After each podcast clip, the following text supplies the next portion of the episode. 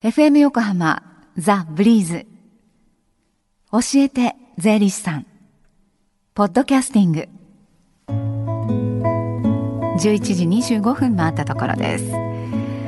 火曜日のこの時間は私たちの生活から切っても切り離せない税金についてアドバイスをいただきます。スタジオには東京地方税理士会の高梨義弘さんです。高梨さんよろしくお願いします。よろしくお願いします。さあ今日はどんなテーマでお話しいただくんでしょうか？今日はですね少し珍しいテーマになるかと思うんですがまあさあ農業を始めようということでですね、はい、農業に関するですね税金のですね優遇施策をですねご紹介しようと思っています。はい。で私がですねあの三浦市の出身でして、はい、まあ、周辺は農家の方が多くてですね、私の実家も専業農家ではないんですけれども畑があって、はい、祖父があの野菜を作っていてですねそれがまたすごく美味しいんですね。三浦の野菜、はい、すごく美味しいので。はい。でただまあ世間一般的にはですねやっぱり農業の人口というのが減少のまあ一途をたどっていて、まあ、日本の食料自給率っていうんですかね。それも今4割を切ってしまっていると。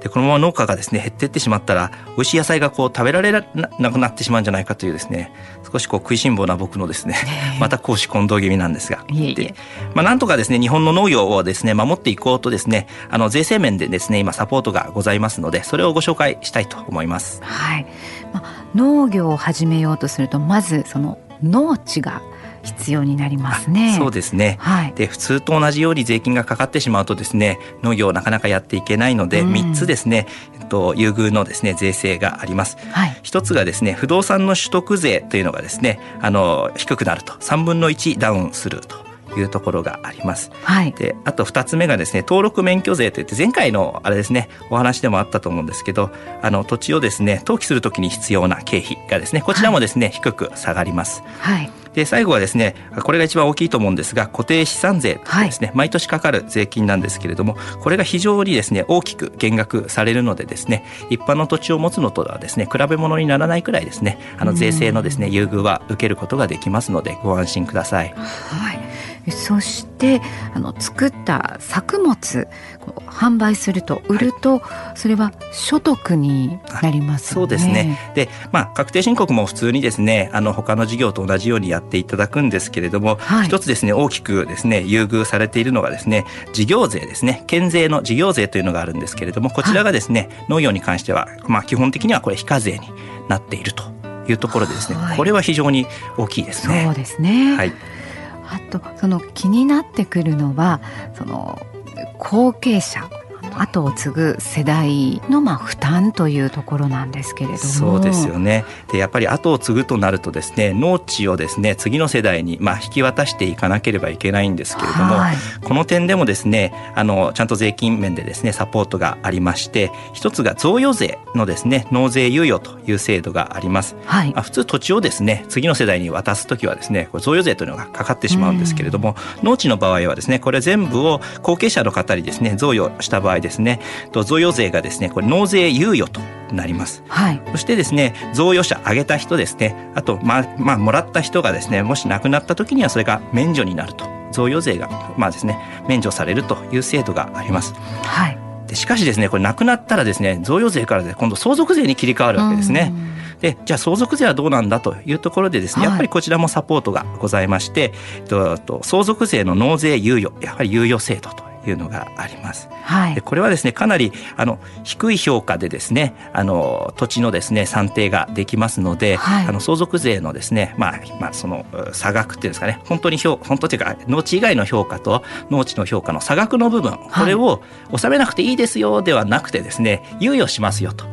いう形でですね、はい、一旦ですね払わなくてよくなります。はい、ただ注意しなければいけないのがあくまで猶予ですのでですねあの免除ではないとい。うところで。はい、で相続人の方がですねあの農業経営やめてしまったらですね猶予していた分の相続税をですねその時に払わなければいけないという点ですね。ご注意ください。はい、じゃその農業を営んでいる限りは、猶予されて払わなくていいということなんですよね。はい、でこちらはかなりあの複雑な部分もありますので、本当に近くの税理士にですねお気軽にお声かけいただければなと思います。はい。はい高梨さんのところにその農業にまつわる税の相談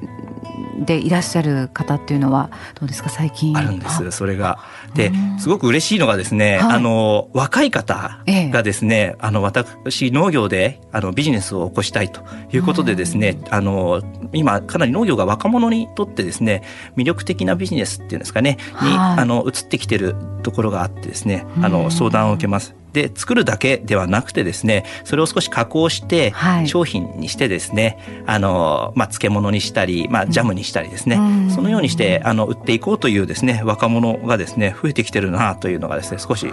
食いしん坊の私にとっては 非常に嬉しいです。何か付加価値をつけてということなんですね。そうですね。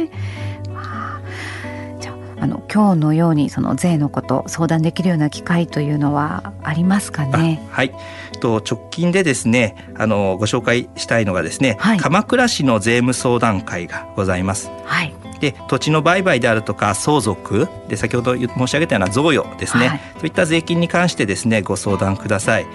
でこちらは毎月第2水曜日ですので、はい、あの今月でいうと明日ですね実施されます、はい、で時間は朝の10時から夕方の4時までとなっておりましてで1週間前から予約をですね受け付けているというようなですねあの相談会になります。はい。ではご予約お問い合わせの鎌倉市役所の市民相談担当番号申し上げます。零四六七六一三八六四零四六七六一三八六四までどうぞ。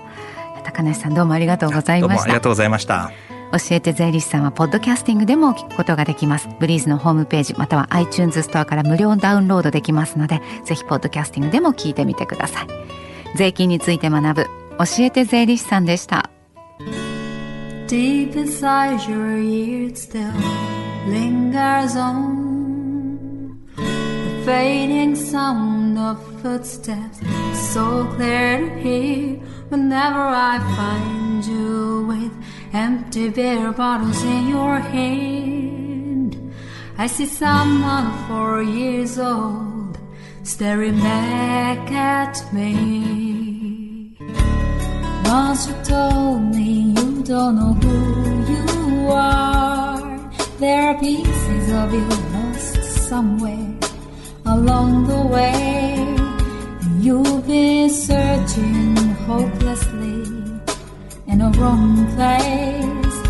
Cause they have always been with you from the very start. So many years you haven't been yourself.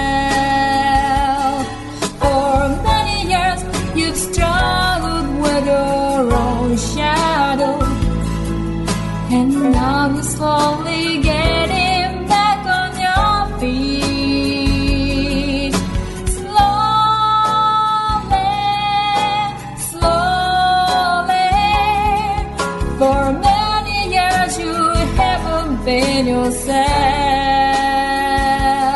So many years you've struggled with your own shadow, and now you're here with mirror bits of lost pieces together.